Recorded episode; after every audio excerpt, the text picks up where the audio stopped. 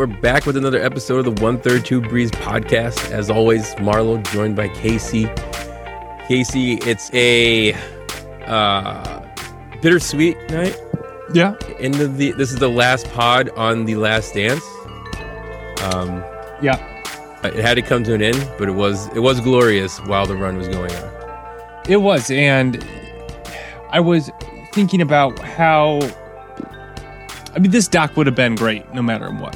Right. We if it came out in the summer when it was just baseball or whatever, it would we would have been I don't we probably would have been talking about it as much as we are now. Um although that seems hard to do with how much we've talked about it, but um it that it came out during this time, during where we have this lull, this void in sports, just it hit home, and uh, I think just made it so much more of a cultural centerpiece. I think I heard that uh, roughly like six million people are watching each episode, which is like a staggering number for, I mean, a documentary, but let alone a, a sports documentary, and uh, even running on ESPN in prime time is an astounding number, and uh, I'm just glad that they moved this up, right? Because I heard they Yeah. finished the last episode like a week ago. Yeah. So Yeah, they had to there's like some done. final cramming editing for them to get it done so they could, you know, get it out during this time and appreciated them for doing that. And it, you know, helped us by giving us content, but like it really helped, I think, fill this void in the sports, uh, fill the void of not having live sports. So grateful for that. Grateful for them for, for doing that. And, uh, yeah, bittersweet. Um, so that was, I guess, my bittersweet way of opening. Yeah. Overall, well done. Good job, Yeah. guys. Yeah, give Well it yeah, for sure two thumbs up uh, Yeah. on the scale. Um, but yeah, so we had episode nine and ten, Marlo. Um, Man. I mean, we got we got there. We knew how it was gonna go. Uh, I would say if I had to rank them, I think last week was my favorite. Seven and eight, I think, were my favorite. I there were no bad episodes. Yeah, yeah, I, I, think, yeah, I think, yeah. If you had to power rank them, I do believe that last week was like the best couple episodes for the documentary. Yeah. Uh, inserting my emotions, I'd have to say this was the best. 'cause I was like, even at the end, I was like, I don't know if I can watch this. It's too much emotions going on. Right now. um, Yeah. but yeah, I agree with the last. Last week was like the best intense episodes, but I mean, obviously nine, ten were good. Yeah.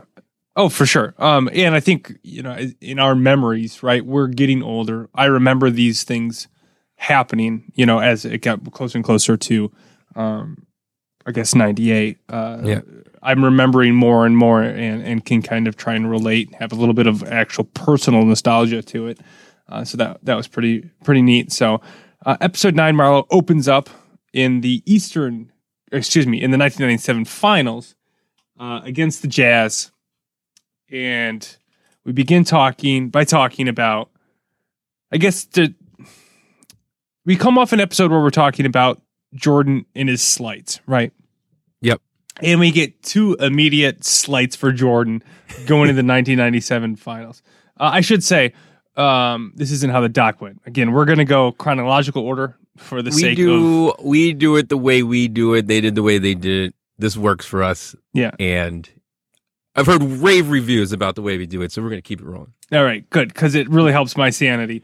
and I, I don't back jump around back and forth. And before we were preparing for this, I had a little bout of what game I was even talking about, and had a little uh, knowledge crisis. Uh, so that was fun. But uh, here we are. We're fighting through that. Um, so two slights going into the 1997 finals chronologically. Uh, the first thing that happens in these episodes.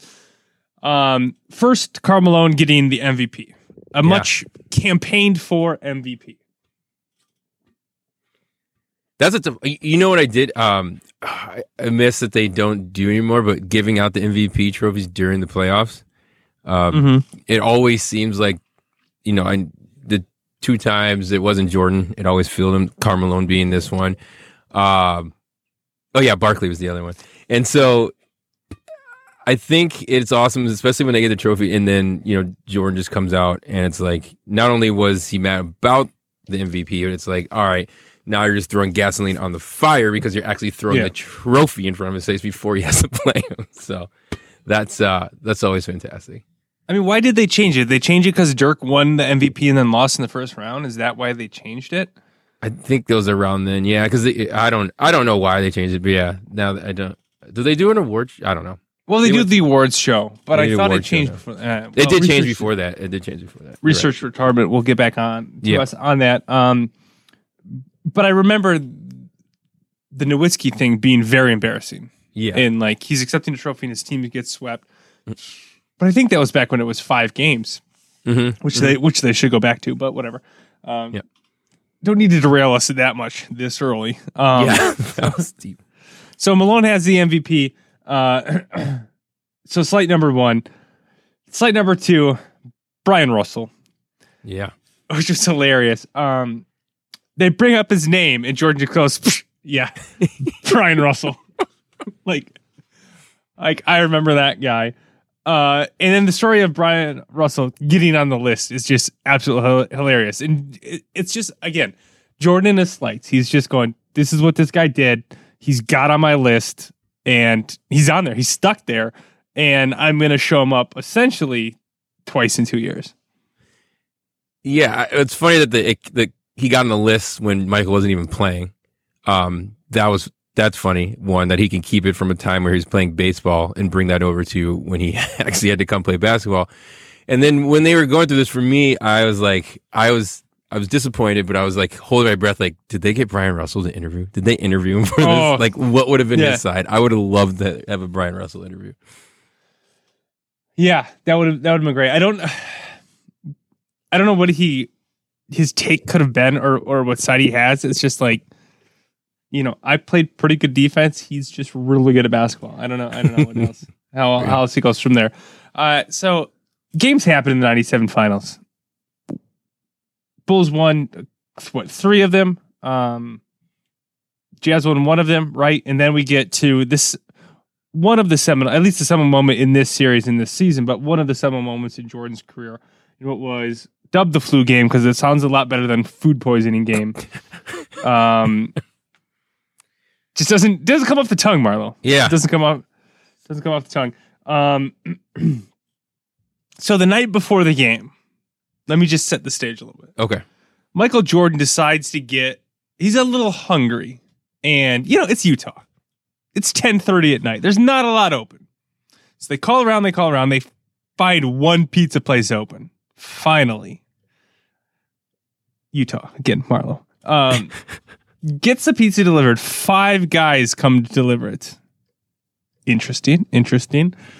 Um, Jordan eats the entire pizza. He's the only one to eat the pizza, and I've never felt more like Jordan than in that moment where he ate presumably entire pizza by himself. And I was like, Yeah, me and Jordan, pretty much the same guy.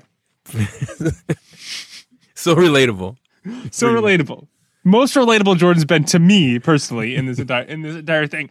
Um develops food poisoning, right? He's he's up all night, he's throwing they went into relatively graphic detail about it. Um was this investigated? did we did we come to a conclusion on this? It's just kind of like glossed over because he won the game, but like Yeah. I was watching with with my wife, and she turns to me and she goes, "Did they like get arrested?" and that's like, I don't think anybody looked into it. I mean, it's Yeah. in Utah, right? If this happens in in Chicago or something like, but like it's in Utah. I, as far as I know, they're just like, "Wow, what a coincidence!" Yeah. Question for you, Casey. yeah. Did you know about the story before you watched this episode? Did I know about the pizza and food poisoning thing? Yeah. Yeah. I knew, I guess, generally of it. I didn't know the specifics. The five Yeah. guys coming at But once. you knew it wasn't the flu, it was actually food poisoning. I knew that there was a rumor about it being food poisoning. I didn't know to the extent that it was one pizza place and five guys came to, to deliver. That's so crazy to me. Um, crazy. But I, Yeah. I did hear that it might have been it might have been food poisoning, but just I thought it was like from room service or Mhm. like from like just a genuine coincidence, not Yeah. like the way it was portrayed in the doc, which I presume to be true because Yeah. multiple people are on record on this documentary saying it. So Yeah. Yeah, yeah, and I, I yeah, yeah, I think this, yeah, this is one of those things. You know, it's called, like you said, it's called the flu game. I don't know when it started hitting the circles about how long ago I heard that this story about the pizza and it being uh, food poisoning. But like you Yeah. said, flu game sounds much better than food poisoning game.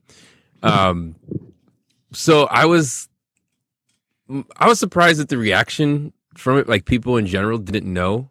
I, I thought I thought it was just I thought everyone kn- knew it was food poisoning in some way, shape, or form. This is my naive like Chicago fan, I guess. Yeah. And everyone knew that, and like I didn't like when that part came out, and that's why I thought they went through it so fast, like you said, because like it was a known thing, and they just need to put it in there. Um, but I was surprised about reaction, national media, Twitter, and everything that people didn't know that part. yeah, again, I think I think it's one of those things that like if you you hear it, it sounds almost like a conspiracy theory. So you have mm-hmm. like an initial like, I mean, some people just dive into conspiracy theories, but you have an innate like. That sounds crazy. I'm not going to believe that. I'm going to believe that it was just the flu or something. I think there's a little bit of that to kind of like a general if you don't look into it. But like the Yeah. way they described it here, like I said, is I don't think they like poisoned him per se, but they definitely did sh- stuff to that pizza. Yeah, yeah, that should not be done at an establishment. Um, Yeah. not necessarily not necessarily to injure him, but to definitely mess with him. Right. Um, 100% there. Uh, so game happens. He's on IVs going through it. And I think the quote I, I pulled out of that was he, you could tell he's struggling throughout the game. And then the quote was he went somewhere and he found a switch and he hmm. just turned it on and he hit a level probably of exhaustion where he was like, because uh, as a, this is going to sound really stupid. Never mind Say As a- Say as a long as a long distance runner, I run some races that are, are relatively long. Like you do poorly when you realize how tired you are, but once you your body like goes screw it, I'm going in survival mode, or I I'm shutting off the brain and I'm just doing it. Like you hit another level, and I think that's what his body did here. Is he just and he pushed through it. Like it takes a lot to push through that. Uh, you know, if you think about a mar- I'm not a marathoner, but if you think about marathoners, like they are able to push their body to do something that their mind wouldn't let it do right and that's what he did in this game and that's why he's so great is he pushed his mind down so his body could just take over.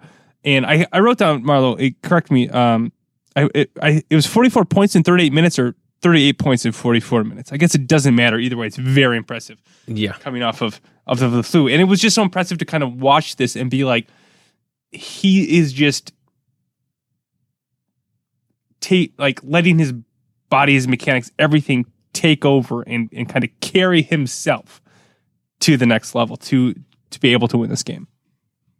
Yeah, um, I thought they did a good job of getting those shots because the things I remembered was like seeing that. I guess retro retroactively seeing it, but seeing the switch like when he's playing, like he's on, like, you can't tell anything, but as soon as a whistle blew, or it's like as soon as they're stop and play, like you could see it just like the life come out of his body. Yeah. he did that. That's just you know just kind of goes limp. I mean, there's a famous, uh, the famous see uh picture of him just leaning on Scottie and Scottie like walking him over the bench. But like, you know, that's the iconic one. But like during the game, like just every stoppage, it was just kind of falls down. And then once it's the whistle's on and the clock's going, then it's, you know, it takes over. His body just takes over and Yeah. he goes out. Yeah, and it, like he's on he's on the bench. I remember the one scene where he's got the towel over his head, and this might have been after Scottie carried him. I'm not, I'm not entirely sure where it fits in, but like he has a towel over his head, and he's drinking water, and like Scottie's like rubbing him and like you know encouraging him and stuff, and it's just like that's not Jordan. Jordan's like focused. He's on the bench. He's ready to get back in the game, Yeah. and it's just like such a drastic difference from from from his other games. 38 Um, points. 38 points in 44 okay. Yep. all right. So i did have it. I did have it backwards. Uh thanks for that. Stats department. Good work. Getting that to marlo. Appreciate it. All right. So fine switch. Bulls go on to win the game um so i had i guess before i get to the quote one, one other thing so after seeing jordan go through this this game and kind of the anguish on him, the the things we just talked about. I thought back to when, and I'll bring this up again with the Scottie Pippen migraine game, you know, Mhm. where Jordan gets interviewed about it and he goes like, "Yeah, I guess he had a migraine." Like he doesn't, bel not that he doesn't believe it, but he doesn't believe that it can affect him so much. And look at this game, it's like that's why Jordan doesn't believe it because he has food poisoning and he scores 38 points in 44 minutes and like he can play through it because he's Michael Jordan and he doesn't understand why other people aren't and we've seen that throughout this series, right? Yeah. He doesn't understand why other people aren't like Michael Jordan. So like watching this, I kind of thought back and went, now I get his kind of doubt or whatever about the migraine game. Yeah, that's uh, that's pretty deep. I didn't put that. I'm- I didn't put that together, but it, it does make sense. I, I'm a very deep person, very deep when I watch sports documentaries. Other than that, very shallow. Um, all right, so game ends. uh, Jerry Sloan. I couldn't save all the quotes, but Jerry Sloan, star of this, star of this uh, episode. He has two quotes, and I'm going to give them both in as, as we go through. Uh, super close up his of his face, and uh, why I love this was because it was like so you can see his facial reaction to know he's not making this crap up. But they ask if he they ask about Jordan being sick, and he says, "I didn't know he was sick. Did everyone else know he was sick? Am I the last one to know?" Just deadpans it, and either he is a great actor, which I don't know that he is, or he legitimately didn't know and was not clued in on by Jordan's performance that he was sick, and it was just such an amazing reaction. It was fantastic. Love that quote. Fantastic. It's like I just thought he had a good game. Yeah, no idea, no idea he was sick. Was he sick? Oh, Oh. okay. Um, so at the end of the flu game, it's not all Jordan. It has a little bit of role players involved, Marlo, and this is where Yeah. we dive into an homage, well, really to Steve Kerr, but to role Yeah. players through Steve Kerr, role players in general. Yeah, he's carrying the carrying the torch for the little guy, the guy that had to work hard, the guy that uh, had scrapped his way, as he said, through the NBA for everything he got. Um, Mhm. And it was actually cool. I mean, obviously Kerr was a you know, big part of that run as far as a role player, but it was, and obviously, and we all know him as the coach now of Yeah. uh, in breaking his own record as a coach. But um, Say of the second best team of all time, let's say. exactly. But it was yeah, I was going to see his his journey, which I didn't know anything about, um, which was kind of wild. And they went really well, really well in depth um, in, into the background, which was I, I think time well spent uh, to go Yeah. through that the Kerr story. Yeah, it it was interesting because I think most times in this documentary when they focus on not Michael Jordan, I think like when they focus on the Rodman stuff earlier, the Pippen stuff earlier, I was kind of like, let's just get back to Michael Jordan. like this is what I'm here for.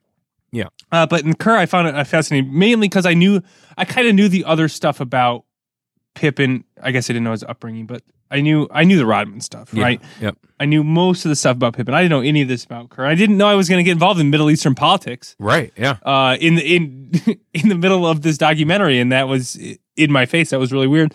Uh, not it was unexpected. I shouldn't say it was weird. It was unexpected. Um, but Kerr, throughout, I guess this interview and all of the interview, he's just a phenomenal interview. He's a phenomenal basketball mind, and that he just to think like because we're coming out, he's in these interviews wearing the Warriors Mhm. T-shirt, right? Yep. So like, it, it's hard to kind of go back to that, but he's you know playing on one of the best teams of all time. He coaches one of the other teams of all time, and he's he's just phenomenal throughout this. My favorite quote of his, um, they asked if he got scouted a lot in high school, and he says scouts were a lot like girls for me. Not many scouts, not many girls in high school. that was fantastic. just amazing. Like uh, he's he's great. Um, and he it was interesting to see how he thought of John Paxson, right? Yeah. like he was like, I can do that role, and that's what I'm going to try and fit in and do, and he did it, and hit the game winning shot. He did what Paxson did, and Yeah. it wasn't just like the, I'm going to fit that role. He literally did the complete follow through and hit a game winning shot. It's crazy to to think about that. He kind of came that Jordan and the role players kind of came for full circle a second time, and that had happened.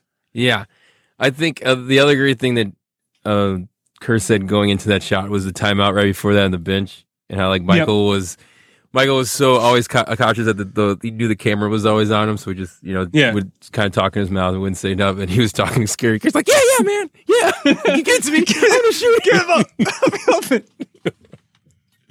Yeah, that was that was great. And then post game, uh, Jordan goes, "Kerr earned his wings," and I'm very happy for Steve. It's just like, who can talk about their teammate like that? He's just like he's he's graduated. You know, he hit he hit level one when I punched him in the face. Yeah. now he's level two teammate teammate because he won me a championship. It's like he's graduated the next level. Um, other best part about Kerr uh, is in the championship parade, whatever, the- Yeah. where they're they're giving the speeches. Yep. And he tells the story as if um, the play was designed to go to him, or that he was. Phil came into the huddle. What did he, how did he do it? Yeah, Phil came to the yeah, huddle. it's, it's okay in the huddle, and yeah, it the play was going to Jordan, and Jordan said, "I'm not comfortable in these situations." That's Uh, right. Let's give it. Let's give it to Steve. Steve. And he says, That shot went in. That's my story, and I'm sticking to it. Oh, it's fantastic. fantastic. Victory parades. Yeah. Uh, they make me nervous now, Marlo. I see crowds of people, Yeah, and I, know. just, I just, different, man. I, I get nervous, and it's, I don't know if that's ever going to change again. But I, let me tell you, it's, it's weird. It's weird to see. Um, they did a after this. They did a, um, uh, I think it was uh, whatever the Facebook stat or whatever. You know, they've been doing. Um, Jordan and Scottie, I guess because they were on the same team. yeah, yeah. Eliminated seven 60 win teams in the playoffs. Seven 60 win teams in the playoffs. That's amazing. And um, I wanted to go back and look at like who was second, but I didn't because Stats Department was working on it. Yep, Yeah. on it. Uh, that's a crazy stat that they. You think about one of the arguments I've heard, right, is that, which is ri- somewhat ridiculous, but like the NBA wasn't as deep back then as it is today.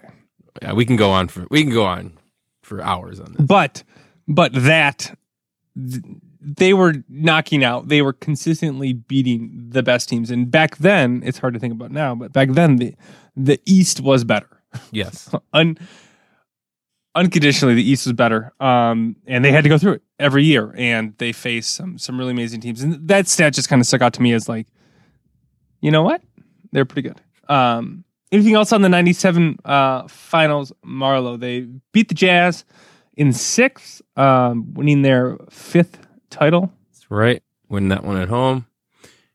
Uh, yeah, no, it was glorious.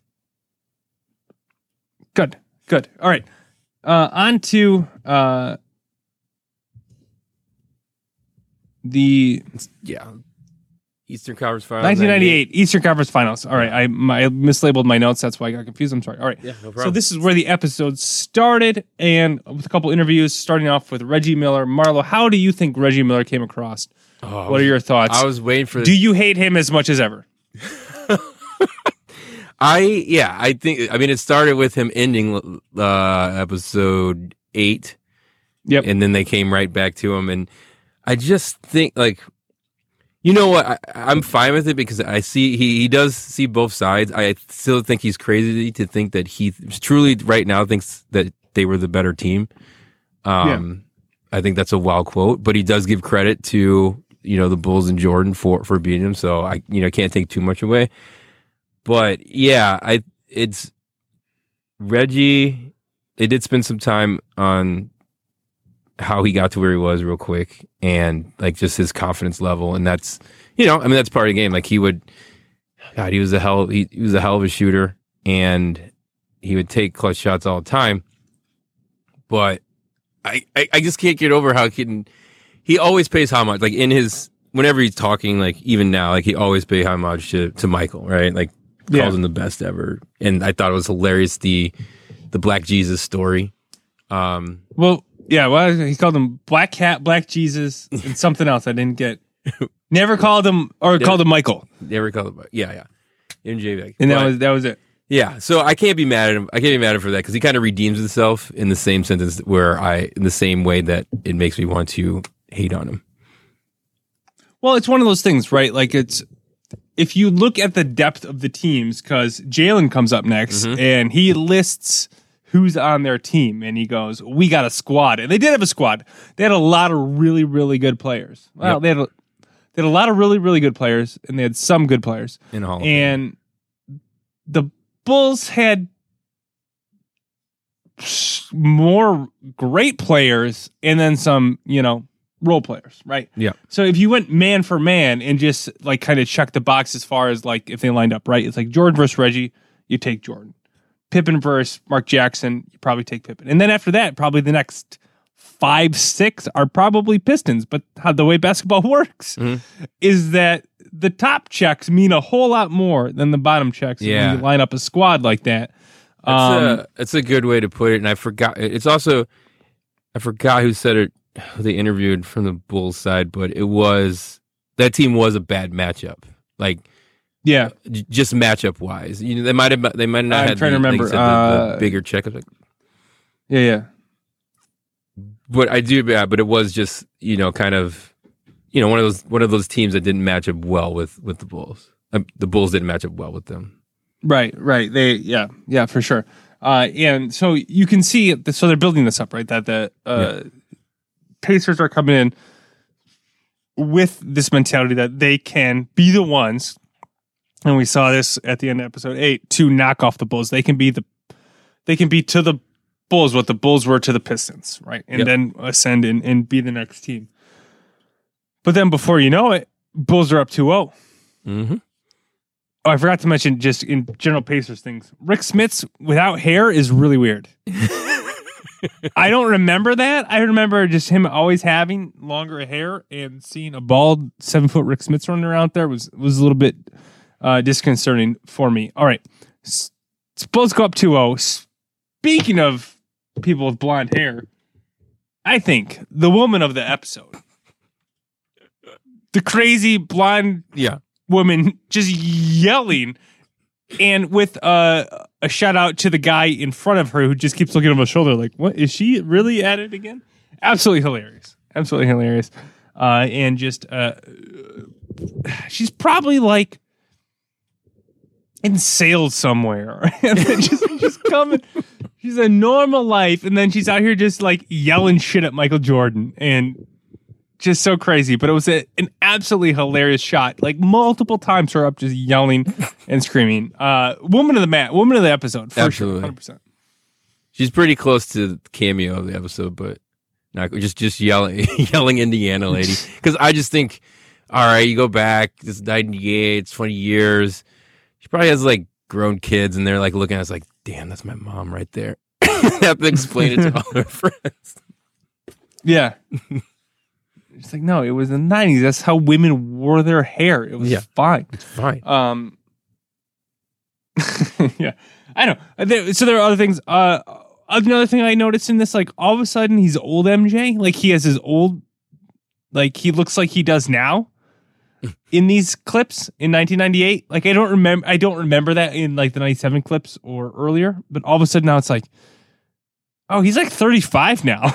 Like, Yeah. Yeah. as old as us. So you know, Yeah. and it's like, or you know, in our in our age range, and it's like he looks like it now. Whereas like up until this point, I had noticed that. I had no like he still looked like the young MJ, and then I'm watching like '98 clips, and I'm like, oh, he's the old MJ with the earring, and like this is how he looks now. And it was kind of, you know, he's a little bit bigger now, but you know what I mean. Yeah, I get what you're saying. Yeah. his Face, face looks the same. Um, I, I wrote down Pippen misses free throws in game four. I don't know. Does that matter? Um, it's going to game seven. Yeah. That's where we're going to get, right? Yeah. So let's get well, to he game misses, seven. he misses free throws. Yeah, he misses Yeah. free throws. Uh, Reggie's a shot. Jordan doesn't. And Oh, we're going to game That's the sequence. Fantastic. I'm Yep. sorry. I did want to talk about that. uh, so Reggie makes the shot, and it's his shot. It's his seminal shot of his career, right? He does not hit a shot bigger than that in his career. It's a great play. And so many of these shots, like Jordan's shot in 97, his shot that he'll hit when we talk about later, there's a chance for the other team to, to hit a shot back. And it's crazy how often that happens. It's not always the last shot. Sometimes it is. Yep. The Elo Yeah. shot is the last shot. But like so many times in this, I'm just surprised by I in my mind it was always the last shot. Right. Yep. Right. Yeah. No. Yeah. And- Hundred percent. You forget the last Miller- like second, two seconds, three seconds. Yeah, the heave or the this, you Yeah. know, the tip that doesn't go in, those sorts of things that are highly unlikely. But like, I guess my mind just goes to them, or maybe my memory is just such that like I just forget that last part, and it's like I just remember the shot. And Miller had a shot, and it, Jordan was very close to ripping that away from him. uh, and it was interesting hearing Reggie talk about it. That like his seminal moment, like Jordan double clutched a three and it banked and ran like rattled out, Yeah. It was. and it could have easily just been over. Yeah, that would have been the series. It would have been over. Um, yeah, that was all I was see. I forget the. I forget the. I do remember the the Miller shot. I forgot about the the Pippen missed free throws. Um, but when they did show those, I, I again the emotions all came back once I Yeah. remembered, and so, um, but yeah, I the is it. I guess looking back, I the I'm surprised there wasn't more. I mean, the whole Reggie jumping up and down the circle, I think was was Yeah. enough. I'm surprised there wasn't a little more trash talk on court, or maybe they didn't talk about it when that shot went in. Um, but yeah, that the double clutch not go in for Jordan was one of those moments where the ball's in the air, and you, just think it's going down, and then it doesn't end up happening. Yeah. Well, if it had gone in, Mhm. like he didn't mean to bank that. No, I mean that's not No. not the Jordan, not the Jordan way.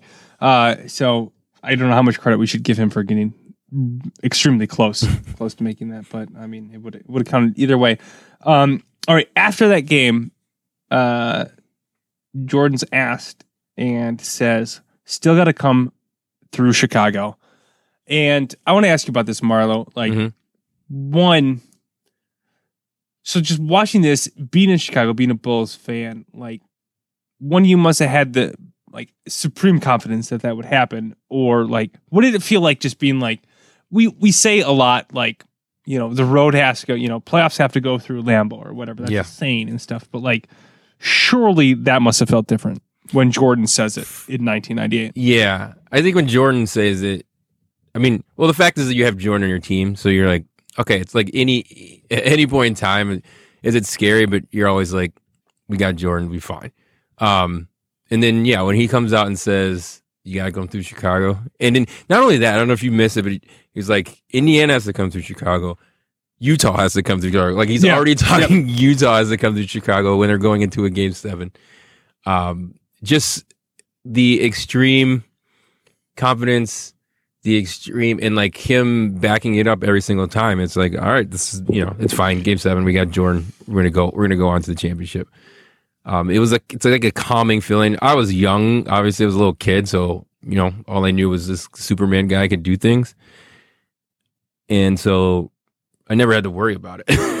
you know, Yeah, it I guess- turned up in my favor. Like I didn't know what disappointment was. Yeah, I guess I suppose you're not like whatever uh,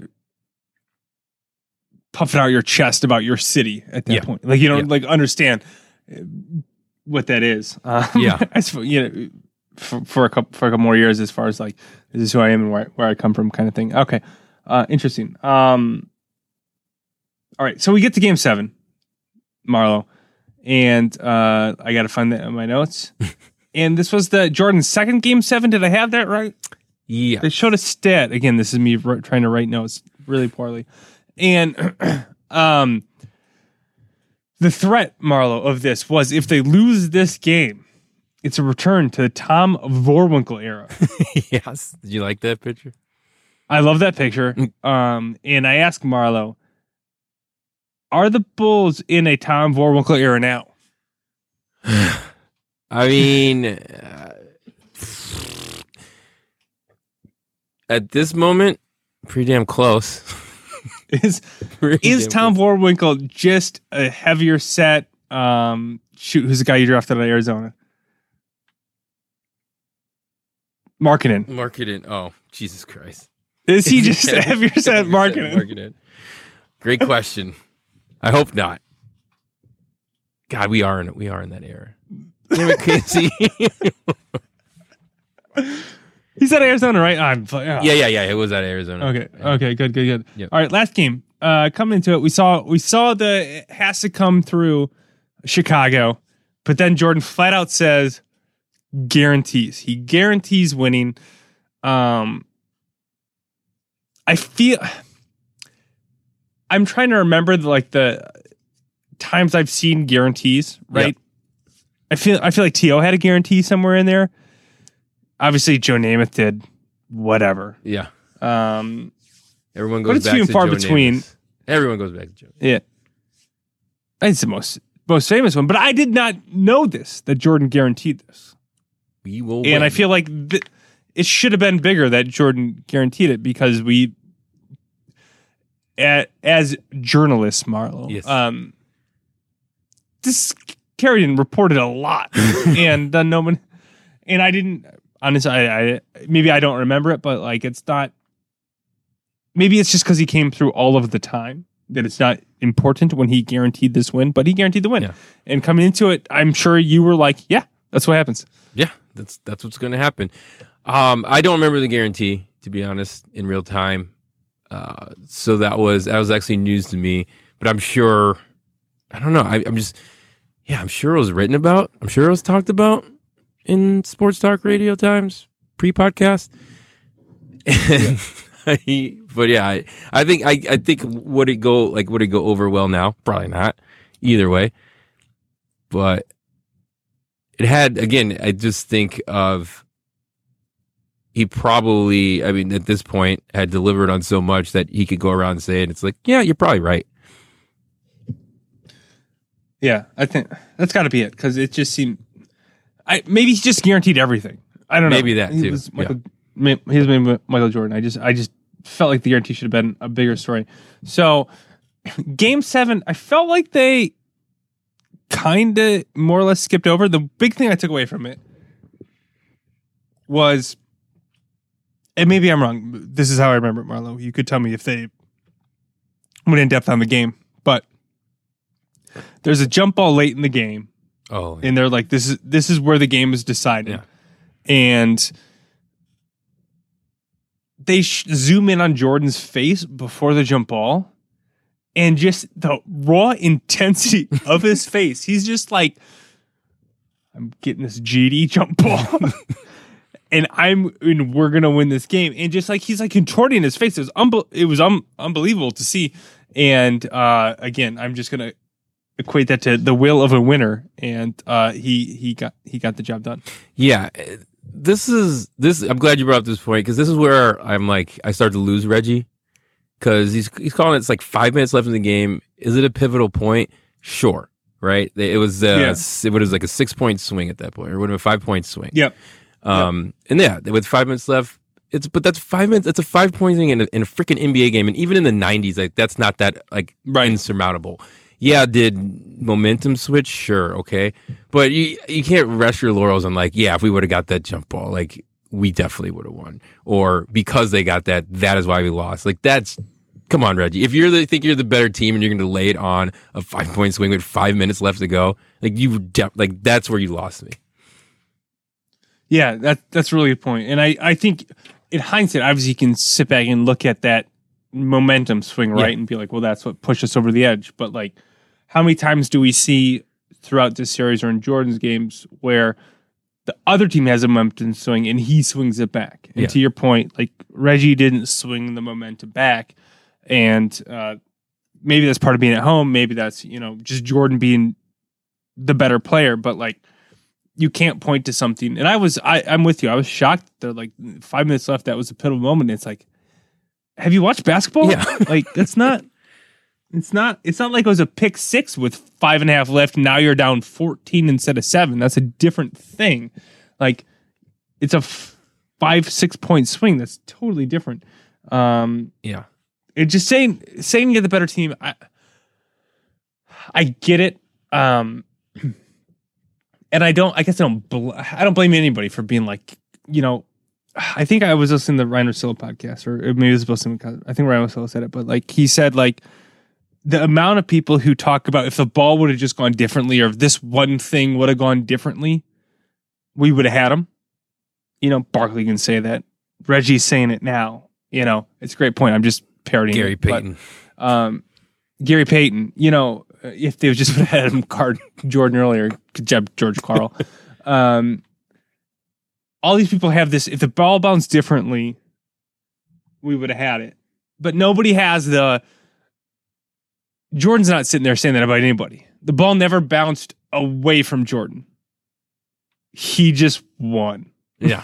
like, so you can all sit there and say there's because there's randomness in sports 100%. But like, at the end of the day, he went, you want to say like six for six, right? But six for six and a half, Right. Yep. if you want, want, want to count that Yeah, one season. really So count 'cause he was a I get I get other people saying that, but it's just like, okay, sure. Uh, so they win game to seven, and the best conversation of all time happened. Uh, Jordan and Larry Bird met each other in a hallway of some sort. Yeah, is this what they just do? Because that was they showed this with multiple teams and multiple players, like just waiting in the hallway. But yes, they were in like the But it was like a like why would they come together to have this conversation? Granted, it was only one sided, but essentially all I got out of it was Jordan said, Bird said something. Jordan said, "Yeah, you be f you. yeah, I'll see ya. Practice your golf swing." oh my god, that's so great. Why did that conversation? Ha- I'm thrilled that it happened and I got to watch it, but like, what was the point of it? Why did it have to happen? I don't understand. They just talk to each other like this. It's so, so beyond me. Bird was just showing his his gratitude and and good sportsmanship. So was Michael, um, and then there was just two friends exchanging some pleasantries afterwards. Pleasantries. uh, I think the like the Jordan Bird Magic Johnson dynamic is one of my favorite things about this. Like just when like the shit Jordan gave Magic during the um All Star game that we saw, uh, and Bird is involved. Just like they they have the, this relationship that's so cool. Um, and just this conversation, it's not cool. Like I don't think I could be in a relationship like this where you're just like, yeah, I'm gonna see you, I'm gonna talk shit and swear at you. Yeah. But that's how we show we're friends. um, it's just so it's so weird and neat to see. Um, what a conversation. Just swears at him. This is all right. I'll see you. Practice your golf swing. All right. And that was episode nine. Marlo, that was episode nine. That's how it happened. Leads it up to the last episode of The Last Dance, 98 finals. Um, I take a break or you want to just go through it? I'm good. I can keep going. All right, let's let's let's hammer through it. Um, and episode ten goes. Um, I think the quote. So we talked about earlier, um, about how I felt the most connected to Michael Jordan. Yeah, Right, with the pizza. eating a whole piece of Yep. pizza, pizza, or whole, whole, whole actual pizza, not just a piece. Um, in episode 10 opens up with them talking about the one of Michael Jordan's greatest gifts that he is completely he is able to be completely present in whatever situation he's in. And that was the separator f- for his greatness from other greats. That he why would he worry about missing a shot he hasn't taken yet? Yeah, and I am a hundred percent the opposite. I li- it's so hard for me to be present, and I try so hard to be present, and he just he just was. And then they show clips of him, you know, shooting like just being jovial and like interacting with people and just being present with the people he's with, running the golf carts, uh, people that he's with, and just like rolling with it. And he it just shows it exhibited his ability to just be 100% present in the moment and that is completely foreign to me and was amazing to watch Yeah, and then I think the quote is he doesn't. It's not worrying about. Was it not worrying about missing a shot that you haven't taken yet because you can't do anything about Yeah. it? Uh, I thought it was a very yeah, it was a very Michael, 100%. very powerful quote um, that I want to put up in my bedroom right now as a grown ass man. But uh, but yeah, I think that that will. I mean, that sets up. I thought it's set up perfectly to start the beginning of the end of this docu series. Um, but it just like the culmination of everything that was Michael, and then like not not that it's just one thing that makes him great, but like this was a very defining attribute that was um you know that you just can't see. You could guess, but you just can't Mhm. see that uh, like just watching him, you know, every day. Yeah. Yeah, for sure. And just, like yeah, we saw other things like his work ethic and you Yeah. know his athleticism, that sort of stuff. But lots of people have those things. Maybe not to Michael Jordan's extent, Mhm. right? But like he has all of those things plus this ability to be completely present and just has to be such a differentiator uh, in in sport. Um, so we jump right into the 1998 finals, and uh, all of a sudden Jordan has kids. What happened? Oh, Yeah. they're there. I I was extremely surprised. I, I was like, they made it this far without showing the showing the the Jordan kids, and I don't know if this is one of the additions they just decided to make all of a sudden when they were when they were putting this last episode together last week. But yeah, they, had Michael, Jeffrey, and uh, Jasmine. Is it Jasmine? I think it's Jasmine. Michael, Jasmine. Sounds yeah, right. I think it's Jeffrey and Jasmine. Uh, very quick in there, but yeah, it was good to see the kids make it. Yeah, they were there. Uh, they were not allowed to go to Utah for game one. Uh, I think counter to other years, Utah had home court advantage. In this. Yeah, Utah had home court advantage. It's like, it's like it's set by the All Star game, right? Like that's by baseball. No, it's just best like record. No, Just that's best, yeah. Um, opens at Utah. Uh, kids weren't allowed to go. Utah fans, a little too hostile, a little too hostile for us. And we'll see a lot of that. And uh, probably uh, we didn't get as many close-ups as the Indiana fans. Um, mainly that one woman, but um, No characters. Except for Seemed Jazzman. very hostile. Jazzman. Was it Jazzman with the license plate? Jazz, yeah, there was Jazz Man with the license plate. It seemed uncomfortable. Um, when we were rewatching Game uh, Six of this Marlo, they had to remove a inappropriate sign Yes. from the crowd. Uh, Dennis Rodman did not object. I think that was just a shot to uh, Dennis Rodman's uh, crassness. um, so Game One goes to Utah in overtime. Game Two goes to the Bulls, close win in Utah. Game Three blows City Marlo. Blow out. Jazz scored 54 points. It's the lowest in the shot clock area. And everybody on the Bulls, even Bill Wennington, got in to score just like he was um, a bench player on a college team. Absolutely hilarious. And Jerry Sloan shuts up again in my other my other favorite quote of the week. Uh, again, Jerry Sloan. he looks down at like a like the box score or something. He looks down at, a- at a sheet of paper and he goes, "This was the actual score." like he didn't know his teams only scored 54 points. Absolutely hilarious. Uh, so after this game, uh, one through three, don't talk much about. After this game, your boy Dennis Rodman jets off. I guess f- from Chicago to Detroit, so not terribly far. Yeah. What is that? A f- 45 minute, 50 what? Yeah. 50 minute flight? Yeah, under an hour. Definitely under an hour flight. under an under an hour flight to the WCW event, and this is just this is peak '90s, man. This is this is my wheelhouse of the things I cared about. he leaves the N- NBA Finals game that I care about, goes to watch WCW, and joins the NWO, who I hate slash love. Very complicated relationship with the NWO. In the middle of the finals, joins up with Hulk Hogan. Um, I don't know. I just I I'm a I.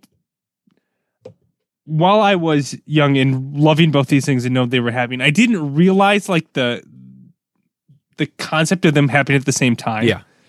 like how weird that was. Like I was like, oh, he's just he was on this channel. Now he's over here on this channel. sure, but like as an adult to be like, I leave the locker room, I fly to a different city to be on a television program instead of being ready for the next game is so bizarre. And just like my the difference between my memory and like thinking about it as an adult is so crazy. Dennis Rodman and Hulk Hogan. What a team. NWO was so cool. Was so fun. God. Uh were you I, I presume you don't sound like you were in in on uh, WCW. Not at that time. No, I, I, no, I, thought you- I had it had passed me at that point. Okay, I was gonna. If you weren't at that time, you probably weren't getting into WCW because it. No, no, after I wasn't. No, I was young, younger than that. But I, yeah, by that time I Yeah, had, you were I in- had, okay. it had passed it. But I think I had found girls or something. Okay. Okay. Well, some of us are still uh, still watching the. WCW. so this, at this point, uh, we did the Rodman episode. Right? Was that episode three or Three, four? yeah. Something like that. Was Yep. this? Is is the second week, and so he leaves and comes back, and he's just like, you know, I just had, I just got to do me. I'm Dennis Rodman, and I was just like, from watching ten episodes of this now, I was over it. like just the whole I got to do me thing. How about just like be a person and like have a responsibility, like a, just a little bit, just a, little- just in the finals, just have some responsibility. I was over it. I was over it. I was over Dennis Rodman in this moment, despite how cool I thought it was in 1998. Yeah, but what we got out of it was another Carmen Electra uh, cameo. So that was good. God, it- that just makes me more upset at Dennis Rodman. uh, all right. So I don't know. I'm, I'm gonna. I don't want to go into Dennis Rodman. Um, Robin went to go wrestle. Didn't go to practice. he went to wrestle. Didn't go to practice. It was a big deal. Sports Center all over it. Spoiler: It didn't matter. uh, I keep I keep forgetting that these were the series were two three two. Yeah. Yeah. It, that seems like such an advantage, especially when you split um, the opening series. So um, I, I don't know. So I'm just going this and like, well, then uh, I'm kind of like mentally going through this, and it's like, oh, they have to go back here, and this game's here. It's like, no, it's completely, it's com- completely different. Um, so hold on, I'm going through my notes. My notes suck right now. Um, all right, it comes down to game seven. It's Jordan and a mind on the NWO Dennis Rodman. Yep. Scottie Pippen has a back injury again. Yep. And a tired cast of characters. And I talked about earlier the migraine game, and I talked about Jordan's resolve. I don't know that Pippen sticks through this game, fights through this back injury without Jordan, without the migraine game, without the flu game the year before. I think Pippen goes, my back hurts. I have to sit this out. But because of all the history, because of the other things I mentioned, he stays in and he's the of the most effective decoy of all time. Great quote. And that's and that's my um well because he Yeah, says he says in there he's like I was just a decoy out there. But he was still effective in the game. He still played really really well despite having a uh debilitating back injury. Um and we know I mean you can't you know fake back injuries. Those things are brutal. Um and and he fought through it and I don't think he I don't think he does that in 1995. I don't think he does it in necessarily 96, but I think he does it in 98 because everything that this team has team has been through, which is a credit to I think to Jordan's to well Pippen number 1. Pippen number, number 1, he should get credit for battling through that, but I think Jordan number 2 for I don't think Pippen gets there without him. So the game ends. Um, we can go through. It's a it's a beleaguered Bulls teams. That's the way it's cast, at least. Uh, a beleaguered Bulls team, and it leads up to the last shot. Well, before the last shot, Marlo, Mhm. It leads up to Jordan pickpocketing Karl Malone. Uh, and the way he describes that play was just phenomenal, as if he set up for that play to happen. We did. He did throughout the game. He He did. Carmelo, they had run that. They had run that play. I mean, by Yeah. run that play, like that was their offense. It was the freaking dra- Jazz in '98. Um, Mm-hmm. sets on the block. I think I was just re just rewatching it just now before we went on. There was a you know they ran up. They literally I was watching for it and they literally tried to run that play like two two plays two two trips down the court before. Um, Right. so yeah, they did the screen and he didn't he didn't move. He stayed out there. Karl didn't look over his right shoulder. Jordan came in, slaps it away. It's fantastic. Fantastic steal. Gets down, gets a quick bucket. Because they were down. No, no, no. That was from that he from that steal was the shot. So he gets he Oh, goes I mean, quick. yeah, he goes you're quick right. Yep. bucket. Then they come down. He makes Then they get the steal. Mhm. Yep. Yep. You're, you're right. All right. My bad. Sorry. Um, Jordan hits the shot. Um, we all know he goes, he's at top, top left of the key, uh, goes dribbling right, cuts back, pushes off, just the crossover. maybe crosses, Bryon crosses was, over. Russell was on his toes. He was already moving that way. Love it. Love it. Step back, step back crossover, hits the shot. Again, 5.2 seconds left, Marlo. Yeah, My memory descends the Yeah. game. hundred percent. I loved the defense of the push off. You were already you already teasing with it, Marlo. uh, Jordan comes in, says, I knew this goes back. Russell, he defends on his toes. You get him going one direction, he can't stop. Again, Jordan's crazy analysis, crazy uh, commitment to basketball. He this is how he sees Russell, so he knows he can do this. Probably gets away with a little bit of push off, but Bob Costas comes in, backs him up, says, Yeah, Bob not, uh, if he push up, it didn't. It didn't matter. Russell was going that way any, anyway, and Jordan was rising up to hit the shot. yeah, The scene, I think, that picture of Jordan rising up for the shot, the ball in the air, the fans behind him, Russell trying to catch his balance, everybody looking up in the air. That's my defining memory. That that that shot, that you know, from the other baseline picture is the greatest picture of all time. probably one of it's a defining picture for the Bulls for me. Yeah. For Jordan for me. I mean an absolutely fantastic picture. Um see that um abs- it just chills. Absolutely. Just, just chills thinking about it. Um And I love because this is what I do, or I always do whenever I, I come across that picture.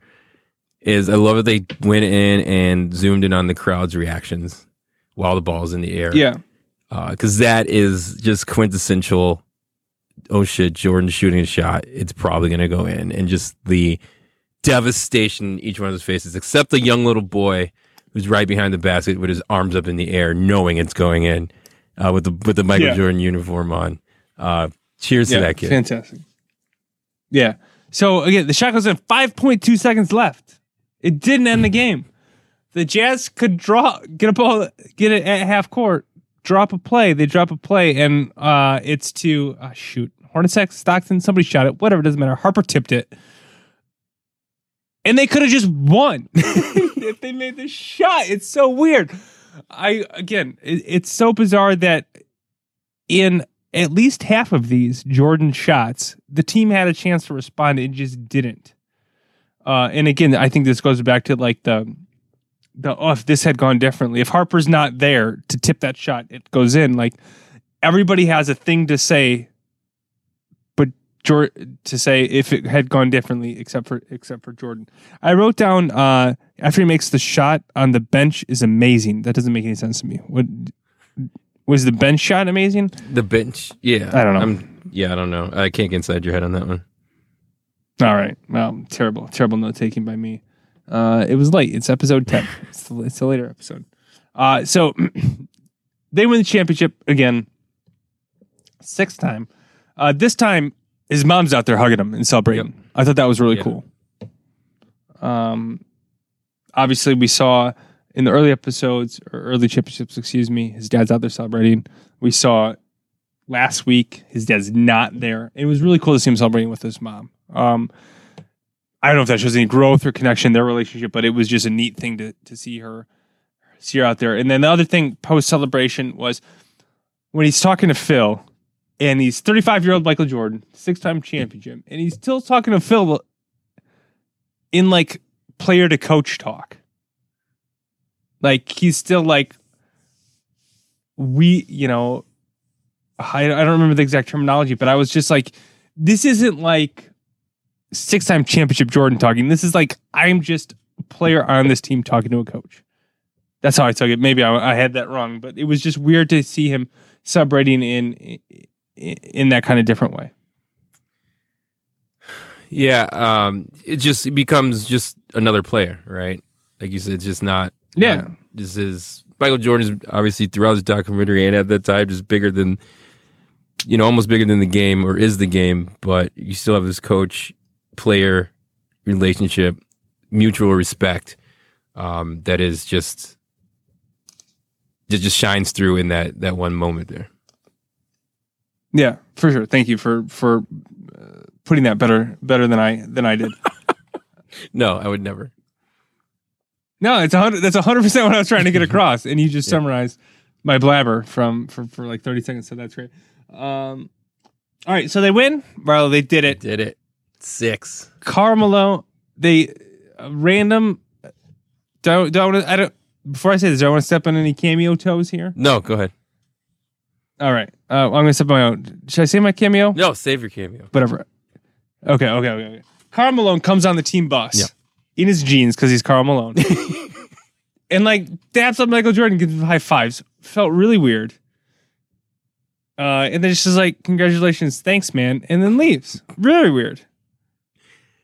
Didn't he? That was the that's the You know- gentleman. that's always you know you hear the report. Karl Malone went onto the onto the Bulls bus afterwards to congratulate the team. yeah, Such a classy guy. yeah. Well, you can tell he doesn't respect him because if you respect him, they'd go in the hallway and they'd swear at each other.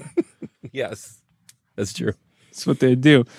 Uh, all right, my next point in the celebration, uh, the access after the championship, they're in his room, Yeah, right? But but yeah, Or maybe a hotel No, bar. in his room. He's There's playing- piano in his room. He's playing piano and he's just like hanging out with reporters. What? Yeah, I don't. I was wondering how those reporters got access. If they had to pay for that or what, you know, what was that? But yeah, that was that was pretty wild. Just in boys and I couldn't imagine that happening today. No, no way. I know. We'll find out. We know someone's going to make a documentary about their basketball career sometime soon. We're not going to name any names, but yeah, we'll see. No. no. I was gonna, I was gonna bring it up a little bit, him up a little bit ago, but I didn't. Um. Okay. Last thing on celebration. Uh. So the parade, right? The, the, the parade celebration thing. Also, in that celebration, Uh, we got a cameo from young Carmen Electra. Made it onto camera. Go ahead and continue now. I missed, I missed- I missed that one. I missed that one. Let's go back. Um. all right. Uh. Celebration. Uh. They're at the at In Grant Park. the parade, the speech, Grant Park, sure, yeah. We all know what that is. uh, Phil's up there, so I got just a couple notes. Phil's up there, gives a speech, and says, um, Krause had some other plans, but he put them aside Yeah, that was great. and essentially instead of let us win uh, this championship. That was petty and fantastic. Um, and then they sh- do a shot to Reinsdorf and Krause just like chilling in the background. It's just weird. Like again, this is the kind of the power structure thing. Like it's so weird to see Reinsdorf and Krause just like. I guess technically that's the hierarchy, right? Like they sh- probably should be next to it, but to see them and be like, no, you have the best coach. You have the best player. Like, stop buddying up with this dude. it seems so weird. And uh, it, it just felt weird. It just felt weird to. He, I think he said that quote and they took it, they had the shot of them. Um, but Scottie, as much as he just detests Jerry Krause, and you picked it up earlier in, in these episodes, says, calls him the greatest GM in the game. Uh, That was, big of Scottie. And, uh, then we talk about running it back, Marlo. Yeah. Could they have? Should they have? Would they have run it back? Uh, I mean, in all I I mean in all honesty, I think I can't remember who won the year after them, but um if they had everyone back that one year, Michael had stuck with training. He'd probably still, you know, he's probably still Michael. Maybe not MVP Michael. He's probably Michael. You know, it'd be tough. I mean, I think I think Michael said it best. Like, would they probably won? Maybe, maybe not. But like, at least we would have saw him. I think you know they would have been the thick of the playoffs at the very least, right? Um. Yeah. So I think it would So they would have had a year- fighting chance, is what I'm saying. I guess. No guarantee. I'm pretty sure next year was. I'm pretty sure next year was. So next year the Spurs won, but they beat the Knicks. the Knicks. Uh, in, Ah, in, in f- no the Spurs, the Spurs won. They beat the Knicks in five, and I'm pretty sure that was a lockout season oh, was it? where where the Knicks were like the eight seed or they were like a, a real yeah they were the eight seed. Um, in the East, it Yeah. Okay. They would have won. It was- it was- got to the final. it was a it was a really weird season. Um, so I thought they did an interesting job of saying like, look, all these players were up for contract. We couldn't have brought all those players back, and which was uh, uh, Reinsdorf's quote. And Jordan watches it. And I love when they do this in this when they make Jordan watch people's reactions. And Reinsdorf's doing it, and Jordan just kind of like rolls his eyes, and he just looks he looks pained, and he just looks like he looks like hurt that he didn't get a chance, that they didn't let him have a chance with his guys to run it back again. Um, and he goes like, "You can tell me that the money wasn't there, but you know, Dennis would have come back for less. You know, Kukoc would have come back for less. We would all try to run it back again." And he's then he goes, "Now Pip." With Pip, you would have had to do some convincing. like, Pippin's not going to take a discount freaking again. um, so I think, and just to see them go, like, we had to rebuild, and it's like, y- you know, no, you didn't. You had you had to replace the parts, Yeah. right? But you had the freaking engine, and that's what matters in the NBA is is that center guy. And you know, maybe you don't get Pippen back, but maybe you bring in somebody who's like eighty percent of Scottie Pippen. right. Yep. You know, and maybe you let Rodman go and you bring in somebody who's better and younger than Rodman for less money. Like there are ways to do it that's not like tear the whole freaking thing Agreed. down. Yeah. Ah, it's so frustrating. So now I'm as frustrated as Jordan was. It- but, but the look on Jordan's face when he he he plays that, it ju- I was surprised how like pained he looked by Yeah. it, and like how like he would have wanted to run, run it back. I've I've heard some uh, things about how like salary wise and like um like what so for Jordan it was essentially like come back to the Bulls or retire because nobody's gonna pay nobody had the cap space like nobody thinks about the NBA like they do now where they're like saving cap space for the free agents Right. like he would have had every to team was like, actually trying to be competitive.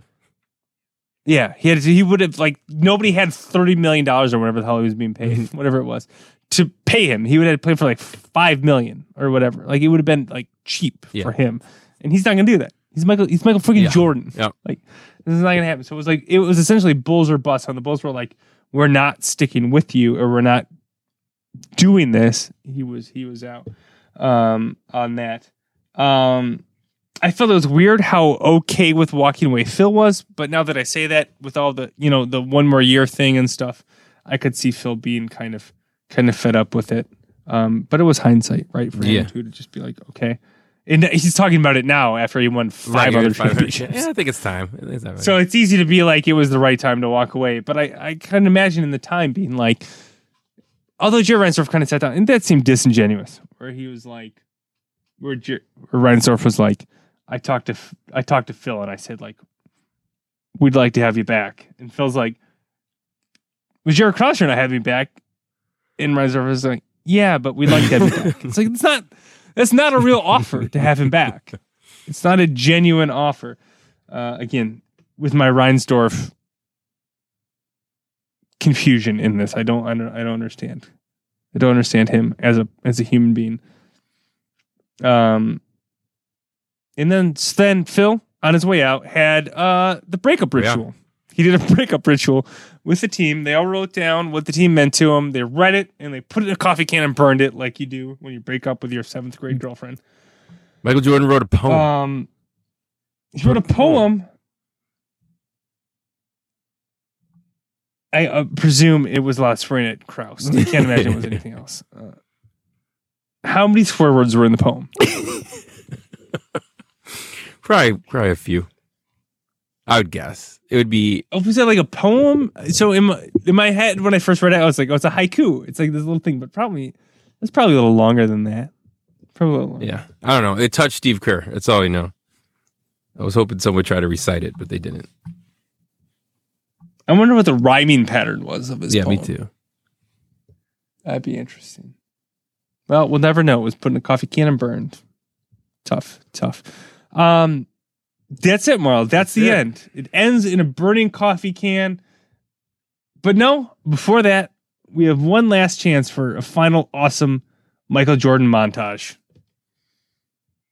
And what were your emotions going through this final montage? Marl? Sad that the doc was over. Was I because I knew every highlight was that closer to, to the whole thing being over, but just having uh, rewatch like consolidate the highlights that we had seen over the last five weeks into I don't know it was probably what a minute long or so um, clip was pretty awesome, pretty freaking awesome, and just a, yeah, just a reminder of his greatness, man. That's really what it was, just a reminder of his greatness. yeah, it was really fun to relive. Um, and I guess my takeaway again, this is kind of going off of my. I mentioned this last week is just gotta appreciate everything more because I'm not gonna say I would have rooted if I was 35 in, in 1993. I'm not gonna say I would have necessarily rooted against Michael Jordan, but I could see a version of myself that would have done that, and I would have missed out on just enjoying his greatness and in swearing post pandemic, Marlon, when they come back, sports come Yep. back.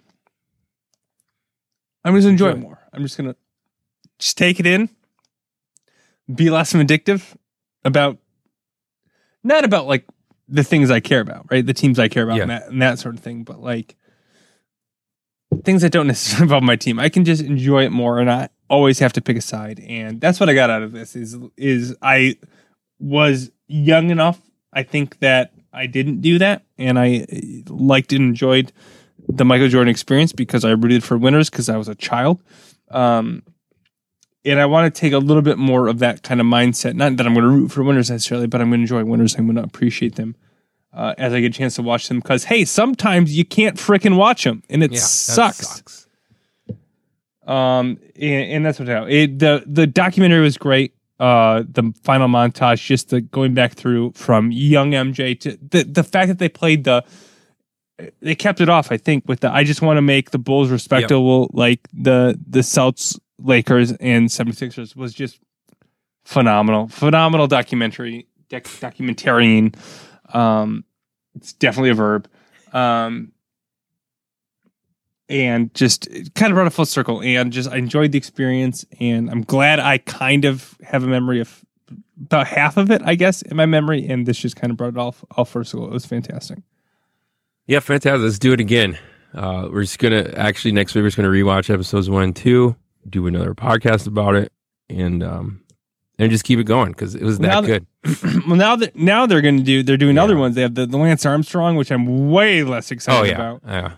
Uh, I forget what the other ones were, but I know the last one that they advertised was the summer of whatever this the Uh, the uh, McGwire McGwire. Sosa, yeah, summer home run summer, whatever. Can't wait. That one should be. I good.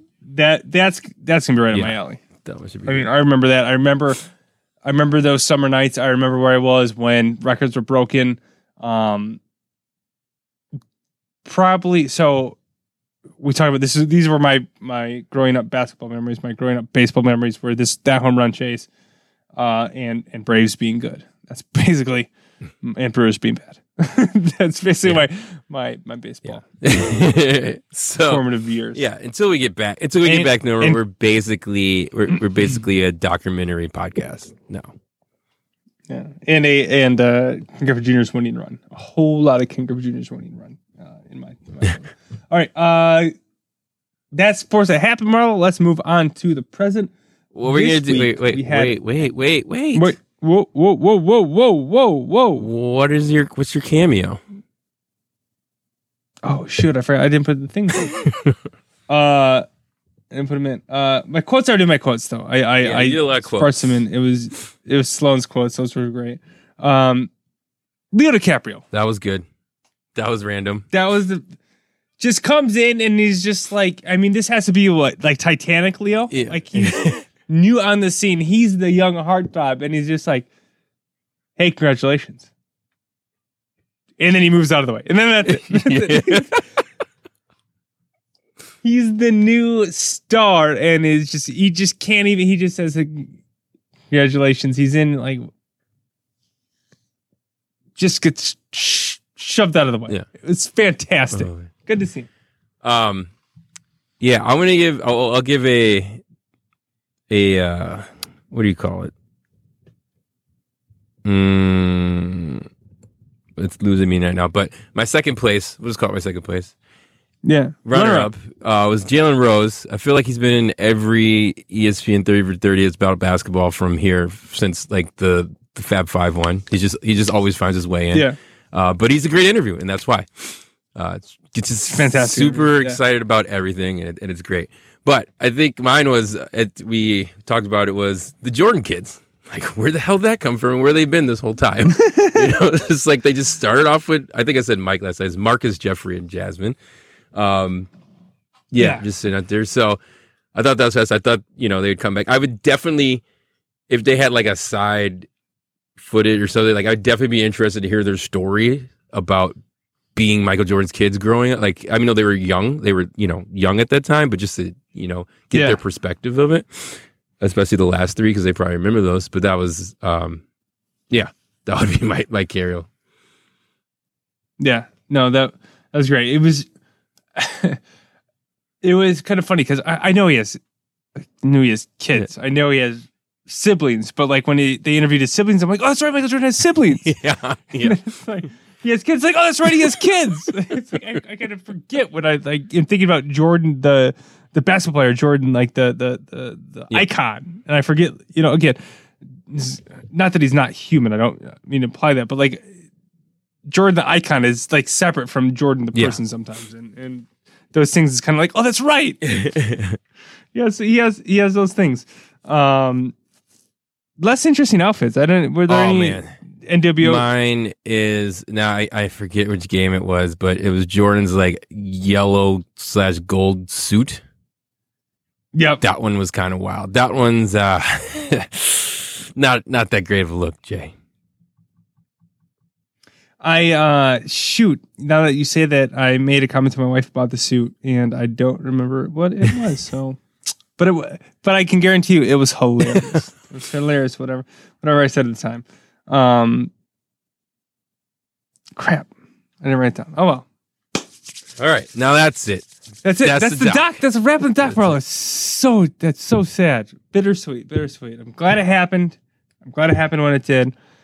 Um, I'll, I'm 100 percent watching it again. 100 percent watching it. I don't need to tie up two hours um every week on it. I don't think, but I'm 100 percent watching it again, and sooner than later. Yeah.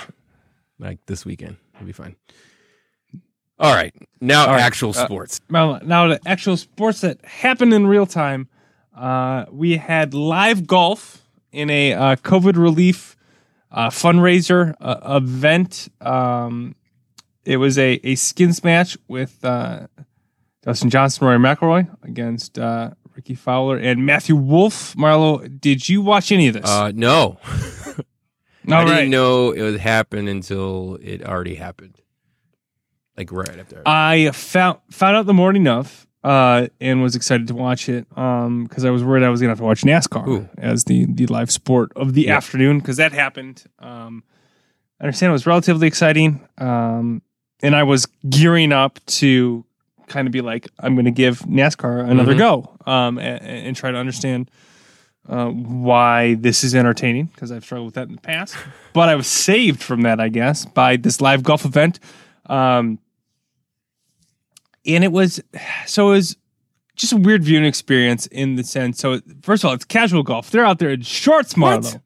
Shorts, on a golf Jeez. course. Unbelievable.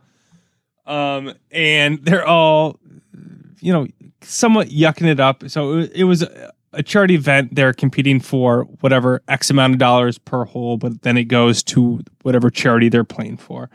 Um, so it was all in good uh, effort for that, for for raising money. I, I think the dial in or whatever it is these days uh, raised over four million dollars for um, healthcare relief and, and funds. So that that was that was great.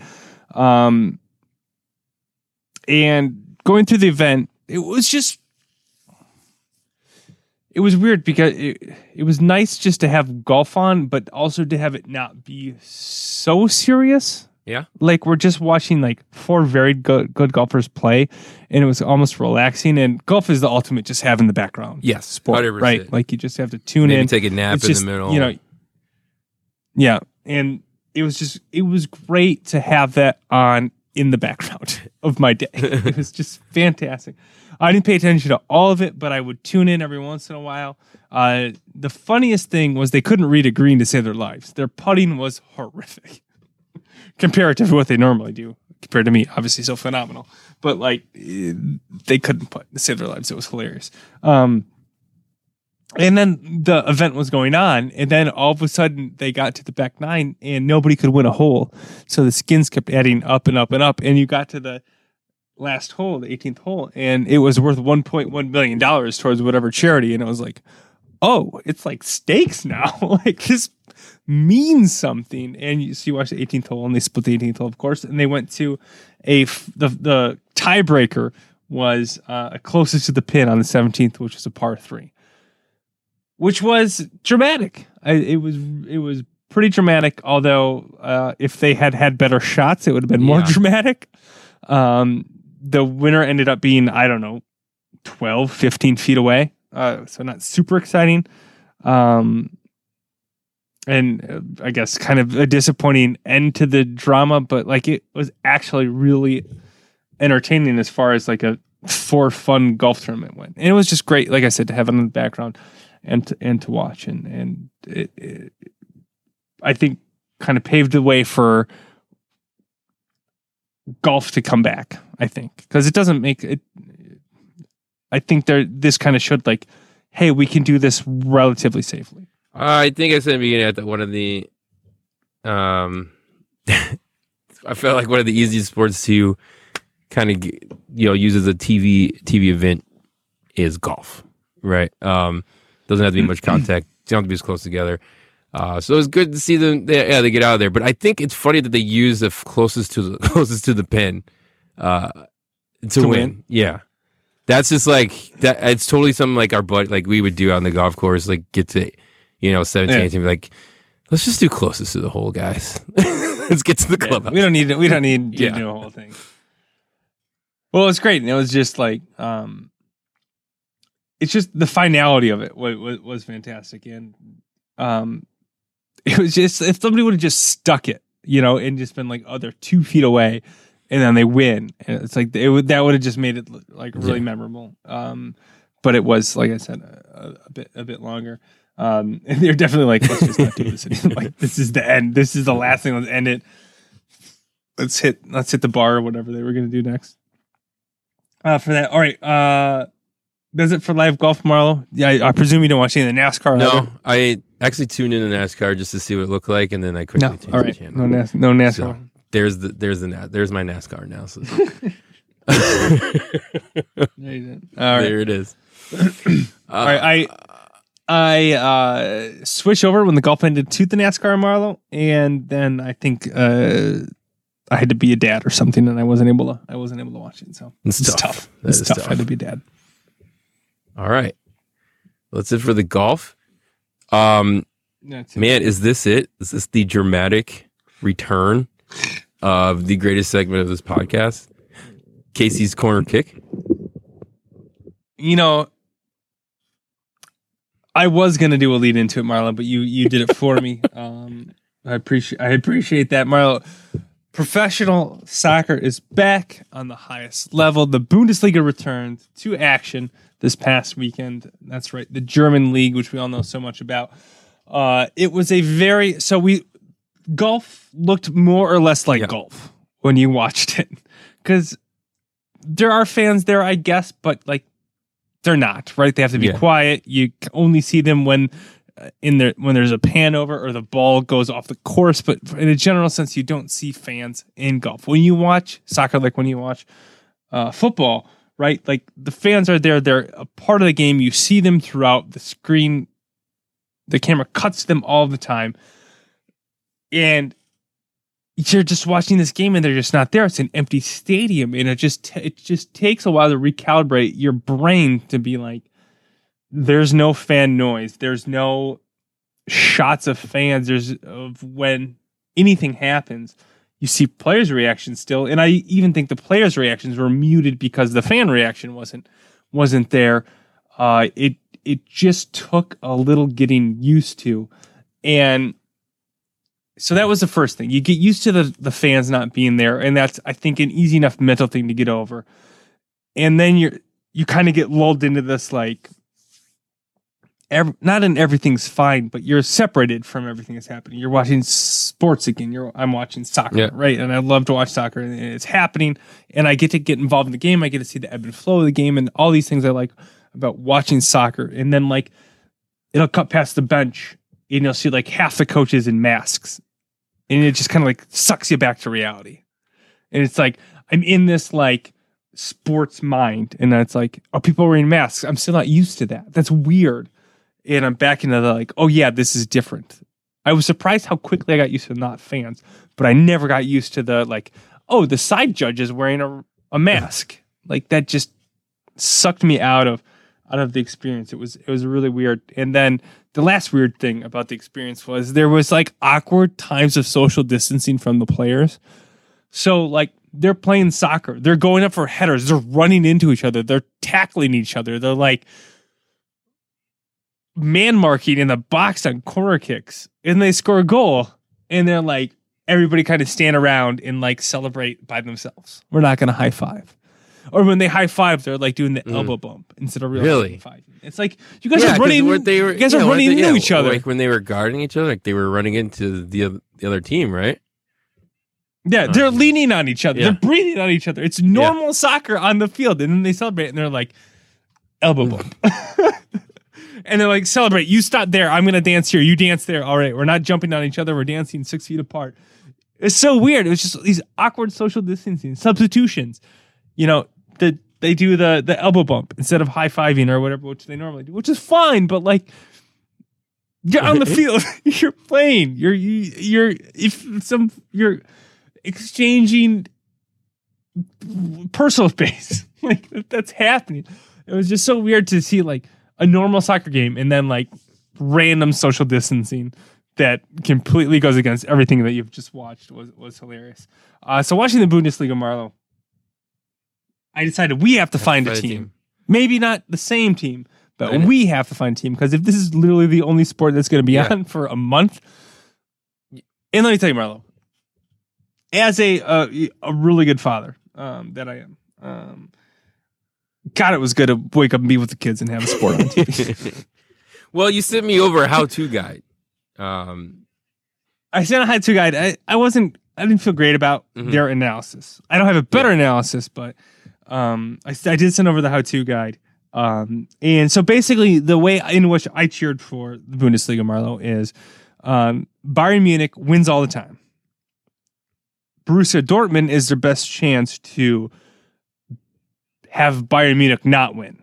Plus, they had Christian Pulisic a year ago, uh, American player. I'm sure you knew that. Um, so like they were the like I root for them because they're not Bayern Munich and they have a better chance to be Bayern Munich and they have an American player on their team. But now if I have to really pick a team, I don't know if that's sufficient reason to root for Borussia Dortmund because that's still picking the Yep. second best team. It's still kind of like stacking the deck. So I'm three games I've watched now into this. And got to figure it out, Marlo. still filling it out. Still filling out, Jeffrey. Still, fe- still feeling it out. It's definitely not going to be Bayern. It's probably not going to be Borussia Dortmund. Uh, Red Bull Leipzig. So the the top four teams are those two. Red Bull Leipzig, which is a complicated team because they're a new team. Uh, they were purchased um, by the dude who owns Red Bull Oh wow, surprise! and he's just he's just he just pumped a bunch of new money into Yeah. the team. So depending how you feel about new money, uh, surprise, uh, European soccer powers don't like new money.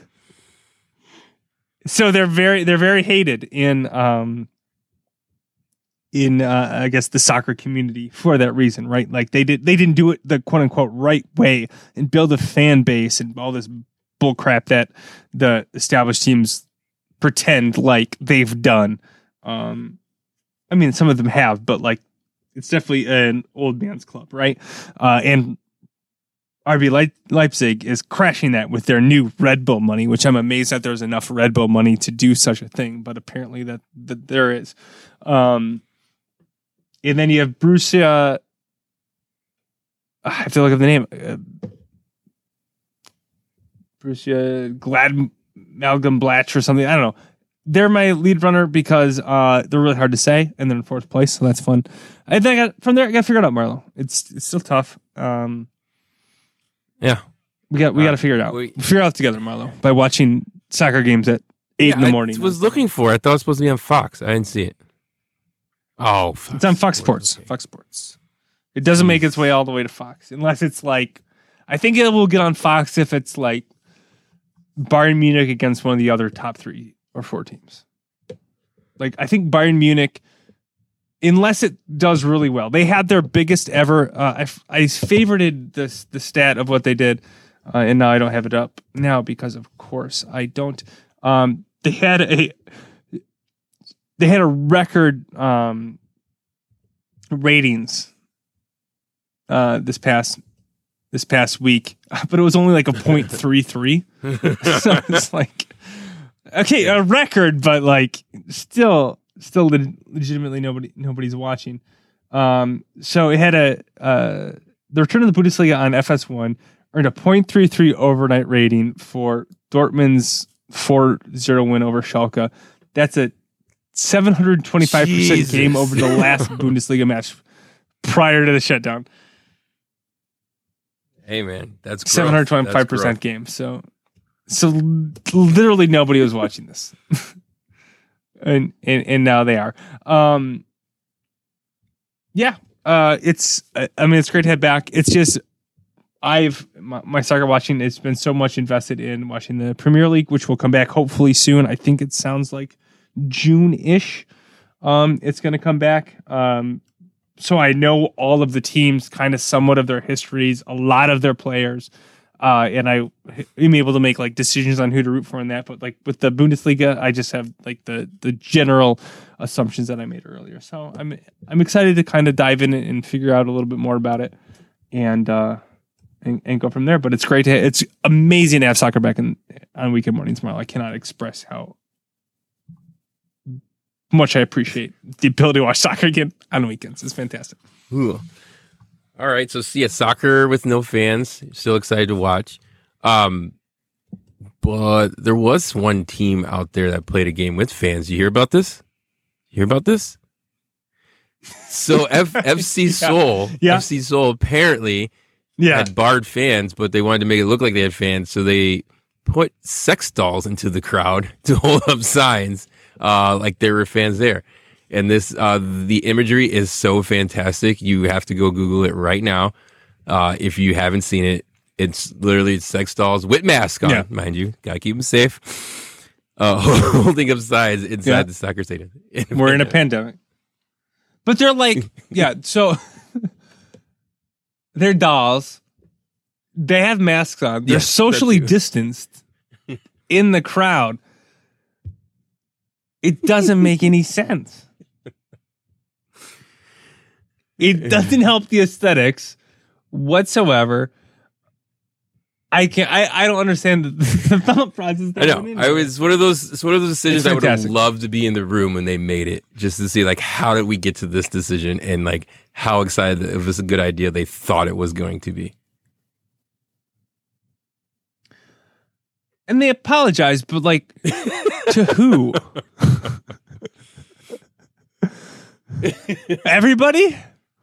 Who's who's are people like it's dumb and it's embarrassing.